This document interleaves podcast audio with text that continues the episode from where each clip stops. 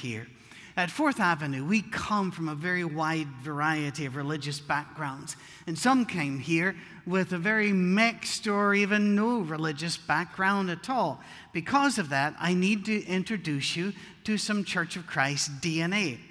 Very early on in the American Restoration Movement, which is more and more commonly today called the Stone Campbell Movement, it was decided that we would not bind creeds on people. That instead, we, would, we even said, we have no creed but the Bible.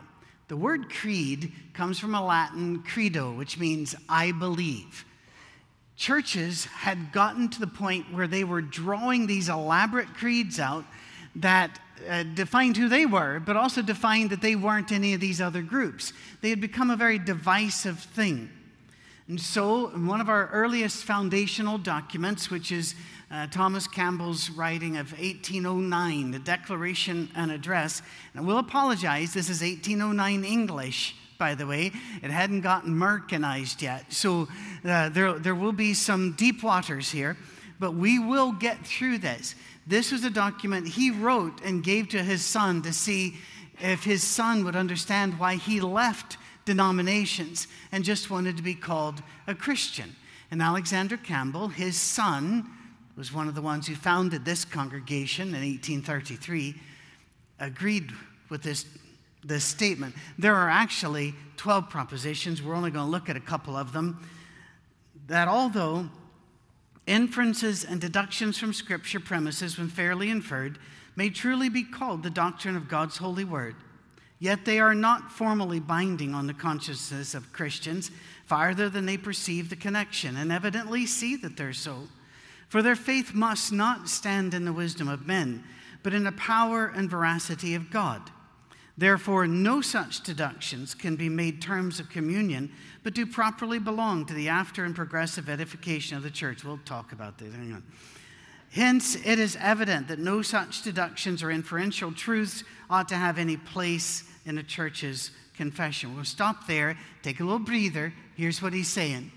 He's saying that when you read scripture, sometimes you can say, All right, I look at this and I look at this, and from these I can infer this. And he said that may very well be the doctrine of God. However, if somebody beside you is reading this and reading this and cannot see that connection and doesn't draw that inference, we don't bind it on them because we are all Christians at different places in our journey. So there's not a creed that you have to say, I agree with all of these things, or you're out.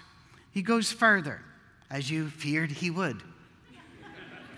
That although doctrinal exhibitions of the great system of divine truths and defensive testimonies in opposition to prevailing errors be highly expedient, and the more full and explicit they be for these purposes, the better, yet as these must be in a great measure the effect of human reasoning, and of course must contain many inferential truths, they ought not to be made terms of Christian communion, unless we suppose what is contrary to fact, that none have a right to the communion of the church but such as possess a very clear and decisive judgment or are come to a very high degree of doctrinal information whereas the church from the beginning did and ever will consist of little children and young men as well as fathers. Again, what's going on? We will not draw lines and say, unless you agree with us on all of these things, you can't be here, and we will not baptize you.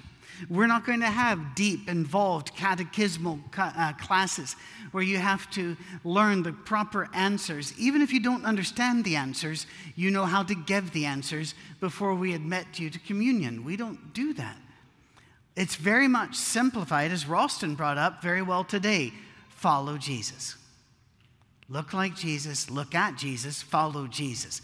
That's who we are. And that may look a little different for you than for me. I know my, uh, some of my brothers and sisters in Christ who will come to me and say, if you look at everything, you can tell that these are the last days. And I'm thinking, you know, I don't see that.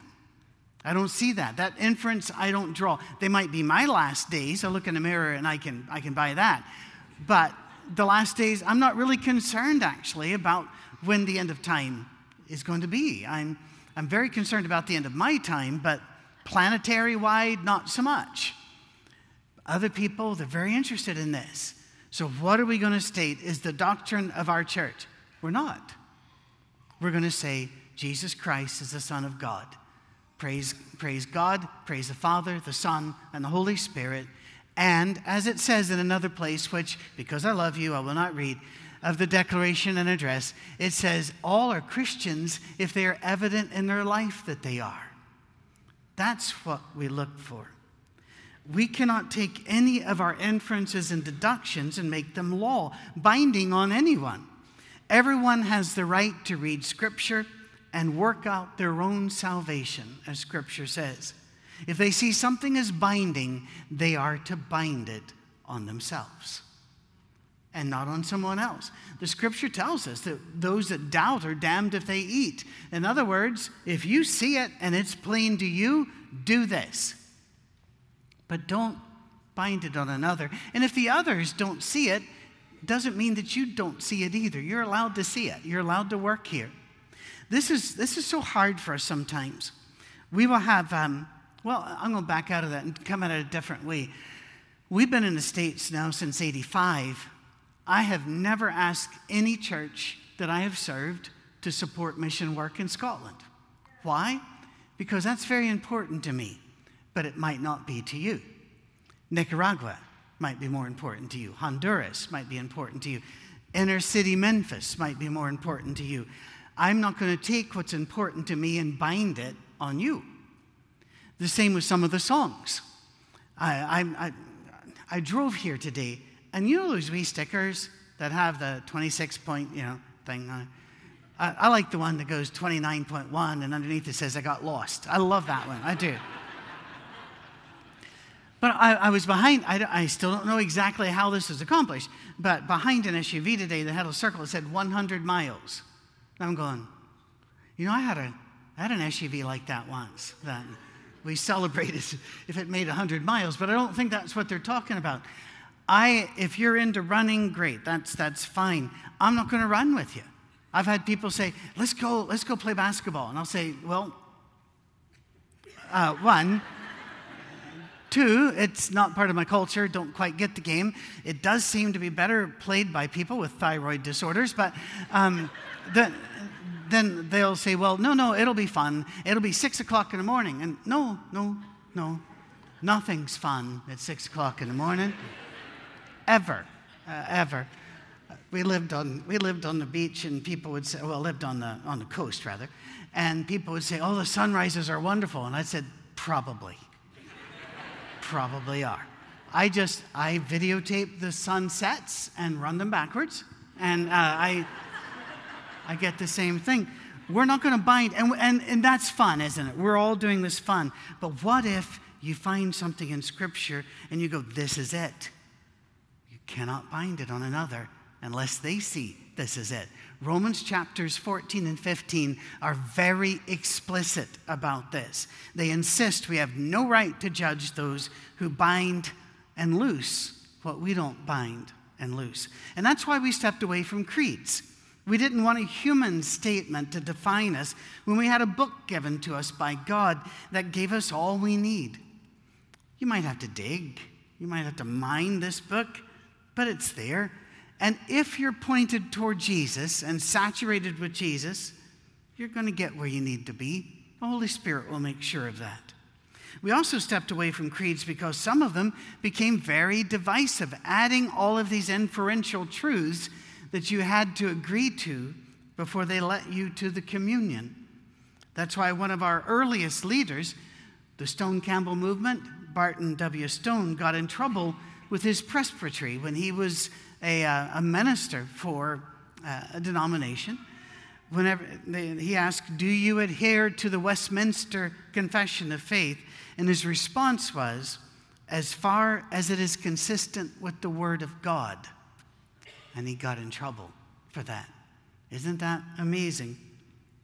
By the 1800s, creeds had just gotten out of control, each group adding more and more. If you look up Westminster Confession of Faith today, you'll find it consists of 33 chapters. That's a lot.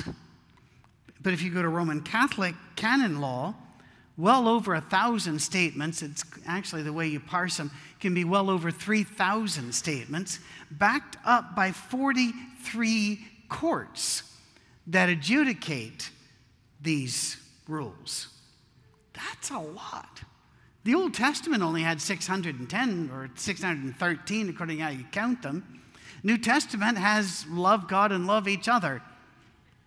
Isn't it interesting how we, we add the barnacles to the bottom of the boat, eventually become bigger than the boat? The earliest creeds accepted by believers were single page or less. We're going to look at those creeds in great detail in the weeks and months to come. And you might be wondering why. Well, for the same reason that when the Green Bay Packers were an embarrassment and a joke, they hired a guy named Vince Lombardi. Vince Lombardi came into the locker room and looked at this sorry group. And he grabbed the ball and he held it up and he said, Gentlemen, this is a football.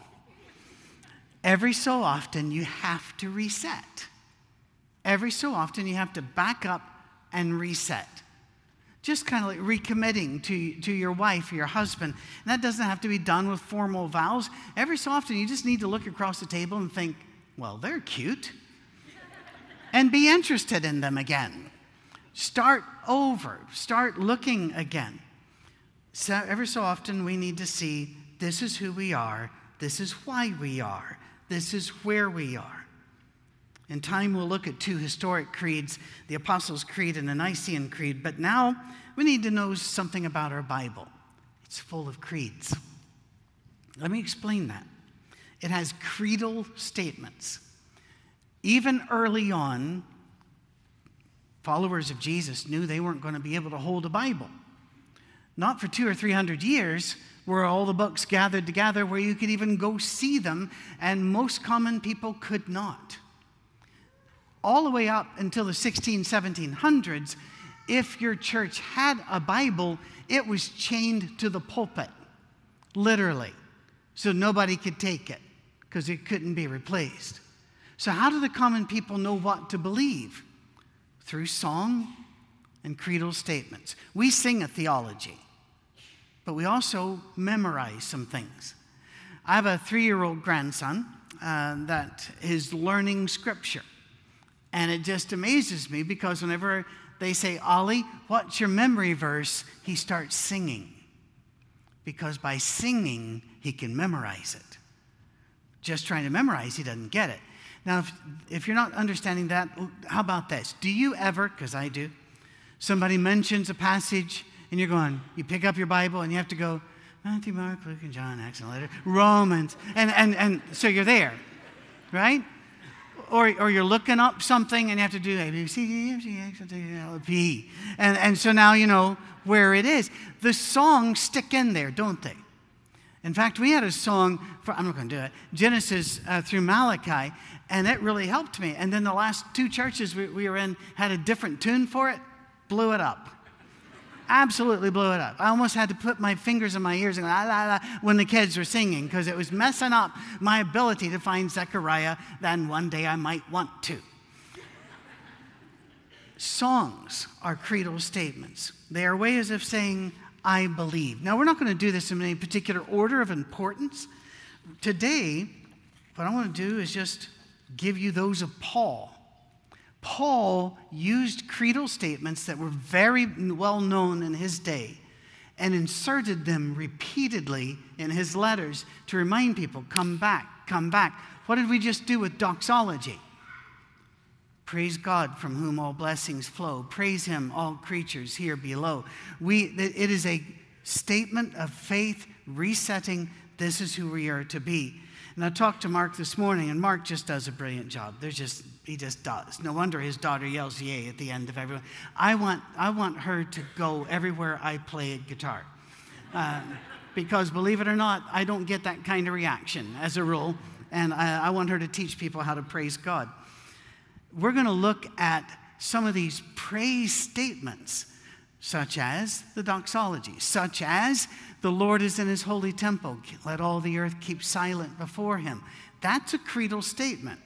So, going to start with 1 Corinthians 15, 3 and 4. For what I received, I passed on to you as first importance. Here's where it starts Christ died for our sins according to the scriptures.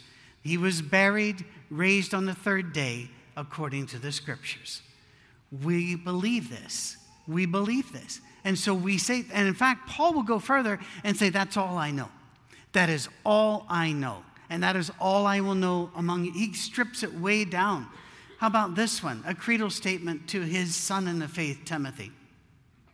For there is one God. Read this with me. For there is one God and one mediator between God and mankind, the man Christ Jesus, who gave himself as a ransom for all people. This has now been witnessed to at the proper time. And again, because of the way we break up verses, that's it seems a bit cloudy. You don't catch the creedal statement. The creedal statement starts, there is one God, and ends, ransom for all people. And it was known, it was stated. This is what people would say because they didn't own a Bible, they had to memorize what we believe, who we are. Here's a longer one Colossians chapter 1. It's a complete creedal statement. Giving joyful thanks to the Father who has qualified you to share in the inheritance of his holy people in the kingdom of light. For he has rescued us, here we start, from the dominion of darkness and brought us into the kingdom of his Son, the Son he loves. By the way, some people ask, what version do I use? If I'm looking at this, the NIV. If I look away, it slides right back to the American Standard Version of 1901 that I was raised with. And so I try to focus as best I can. In whom we have redemption, the forgiveness of sins. The Son, here we go, another creedal statement. He's stacking them the Son is the image of the invisible God, the firstborn over all creation. For in him all things were created, things in heaven and on earth, visible and invisible, whether thrones or powers or rulers or authorities. All things have been created through him and for him. He is before all things, and in him all things hold together. And he is the head of the body the church. He is the beginning and the firstborn from among the dead, so that in everything he might have the supremacy. For God was pleased to have all his fullness dwell in him, and through him to reconcile to himself all things, whether things on earth or things in heaven, by making peace through his blood shed on the cross. Let me just ask a very simple question What was left out of that? That's, the, that's what we believe. That's who we are. Little, little bit of history. Stone believed Jesus Christ was a created being, the first thing created, the most powerful and important and perfect of all created, and that Jesus in turn created all things. That's known in history as Arianism, and it was rejected within the first few hundred years of the church. It raises its head every so often. Jehovah's Witnesses, for example, teach that same thing. And yet, the group that Stone led merged with the group that Campbell led without solving that issue because both sides agreed Jesus was the Son of God, has all authority, and we are to follow him. And so they were able to merge. That's fascinating, isn't it? Because we say, well, no, this doctrine's way too important. And by the way, I would have been very uncomfortable with that merger because I'm just saturated with the Trinity. Stone wasn't there yet, but his group got there because the creedal statements, like we just read, eventually they believed. And how much does that sound like John chapter 1? In the beginning was the Word, and the Word was with God, and the Word was God. But we're not looking at that today. We're looking at Paul's statements. So, 1 Timothy 3:16. Beyond question, the mystery from which true godliness springs is great. He appeared in the flesh, was vindicated by the Spirit, was seen by angels, was preached among the nations, was believed on in the world, was taken up in glory. I would like for you to read that second half. That's the creedal statement that Paul puts in there with me. He appeared in the flesh, was vindicated by the Spirit, was seen by angels, was preached among the nations, was believed on in the world, was taken up in glory. Do you see why these are so powerful? And they knew when they read these, these were their creeds, very much like in the book of Revelation. There are some verses that are cut out and put in verse form that, uh, according to people that study this sort of thing, were already hymns of the ancient church. The angels were singing our hymns, and there were creedal statements that the angels said with us. That's powerful stuff. We might want to know where these are. By the way, this reminds very much of, and we're going to leave Paul here and go to 1 John chapter 1. Let's read this together. That which was from the beginning, which we have heard, which we have seen with our eyes, which we have looked at and our hands have touched, this we proclaim concerning the word of life. The life appeared, we have seen it and testify to it, and we proclaim to you the eternal life which was with the Father and has appeared to us. We proclaim to you what we have seen and heard, so that you also may have fellowship with us, and our fellowship is with the Father and his Son, Jesus Christ. Amazing, isn't it? The power of reading these together, of knowing what these are, of knowing what you are saying are the very words that have been said for 2,000 years among the believers. It is it is fascinating to me. I've never been to, to Israel. One of these days I'd like to go, but I've never been there. People ask me if you've been to the Holy Land, and I'll say, Do you mean Ireland? Yeah, it's lovely. But they mean something completely different. And the Irish have a whole different concept of holy water we don't need to get into. The, um, I would like to go to Israel sometime and stand there and, and with that realization that Jesus and his people stood right here that Jesus walked down this way. That'd be amazing. But you don't have to go there to say the very words that his followers said, because we have them. How about Philippians chapter 2? It's a little bit longer, but I, have always, since a boy, loved Philippians 2. Who, being in very nature God, did not consider equality with God something to be used to his own advantage. Rather, he made himself nothing by taking the very nature of a servant, being made in human likeness. And being found in appearance as a man, he humbled himself by becoming obedient to death, even death on a cross. Therefore, God exalted him to the highest place and gave him the name that is above every name. Read this with me that at the name of Jesus, every knee should bow in heaven and on earth and under the earth and every tongue acknowledge that Jesus Christ is Lord to the glory of God the Father. Wow. What are you feeling in your hearts when you read these words? It's a reset, isn't it? It's a, this is who we are. What if some of these were on the door before you left the house and you made an agreement with yourself that every day this year, before you leave that house, before you go through this door, you will read these passages to reset who you are and what reality is. It's a superb statement of Jesus is the Son of God. He was not a created being, He is the Creator. How about 1 Corinthians 8 and verse 6? Let's read it together. Yet for us there is but one God the Father, from whom all things came, and for whom we live and there is but one Lord, Jesus Christ, through whom all things came and through whom we live. I had lunch with a Muslim a couple of weeks ago.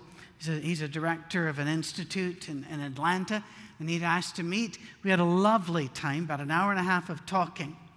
And I talked to him about resetting your faith.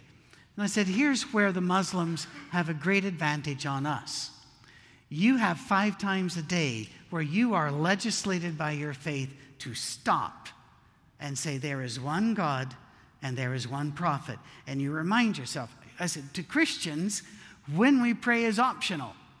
And as many optional things are, we often opt out. I said, At Fourth Avenue, we are doing a reset soon. And he asked if he could attend, and he may be here this morning. I, I said, Anytime. We would love for you to see how we reset. And this is one of them by saying, There is one God, one Savior. Let's reset. Colossians chapter 2, another recitation of a creed. Paul is reciting this, establishing the fact that Jesus has brought in a new kingdom, a new way of life, and by so doing, has defeated Satan already. Satan knows it. He's not off the field, but he knows he's defeated. For in Christ, all the fullness of the deity lives in bodily form. And in Christ, you have been brought to fullness. He is the head over every power and authority. In him, you were also circumcised with a circumcision not performed by human hands. Your whole self, ruled by the flesh, was put off when you were circumcised by Christ having been buried with him in baptism, in which you were also raised with him through your faith in the working of God who raised him from the dead. When you were dead in your sins and the uncircumcision of your flesh, God made you alive with Christ. He forgave us all our sins, having canceled the charge of our legal indebtedness, which stood against us and condemned us. He has taken it away, nailing it to the cross, and having disarmed the powers and authority, he made a public spectacle of them, triumphing over them by the cross. Wow. One more. And in fact, if I have searched enough and listened to the right scholars, this will be the last creedal statement that we read today because it'll be the last one he wrote, not in time, but rather in our collection of all of them. You will have heard then today every creedal statement that Paul included in his letters. So, Romans chapter 10, verses 9 through 10. Let's read it together.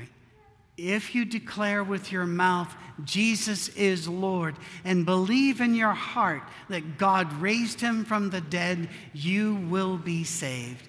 For it is with your heart that you believe and are justified, and it is with your mouth that you profess your faith and are saved. Do you see why we say no creed but the Bible? If it goes beyond this, it's binding too much. And yet we do, don't we? There are churches where you can only read one version of the Bible, churches where you have to sing in a certain way, churches where we can only organize in a certain way, churches where you have to wear certain clothes, and churches where they have all kinds of rules about what you can't do. We say, There is one Lord, He is Jesus. He died for us, canceling our debts, forgiving our sins we are buried with him in baptism, raised to walk, as our lovely phrase says, in newness of life. We believe. And that makes all the difference. And so we begin. Mark, I'm going to step away and let you bring your team up. And so we begin. I did not have you do something today which I was very much wanting to do. Down the road, we may try, but it was just a bit much today. In ancient Christian times, when the scripture was read, people stood. And I have been in African American congregations uh, of disciples of Christ and Christian churches and a, a few churches of Christ where every time someone starts to read scripture or even quote scripture, there is no signal. People just stand. And I think we might want to start that, to drill it into us these are the very words of God delivered to us. Let us show them respect, let them inside us, and let us live these words. Would you stand, please?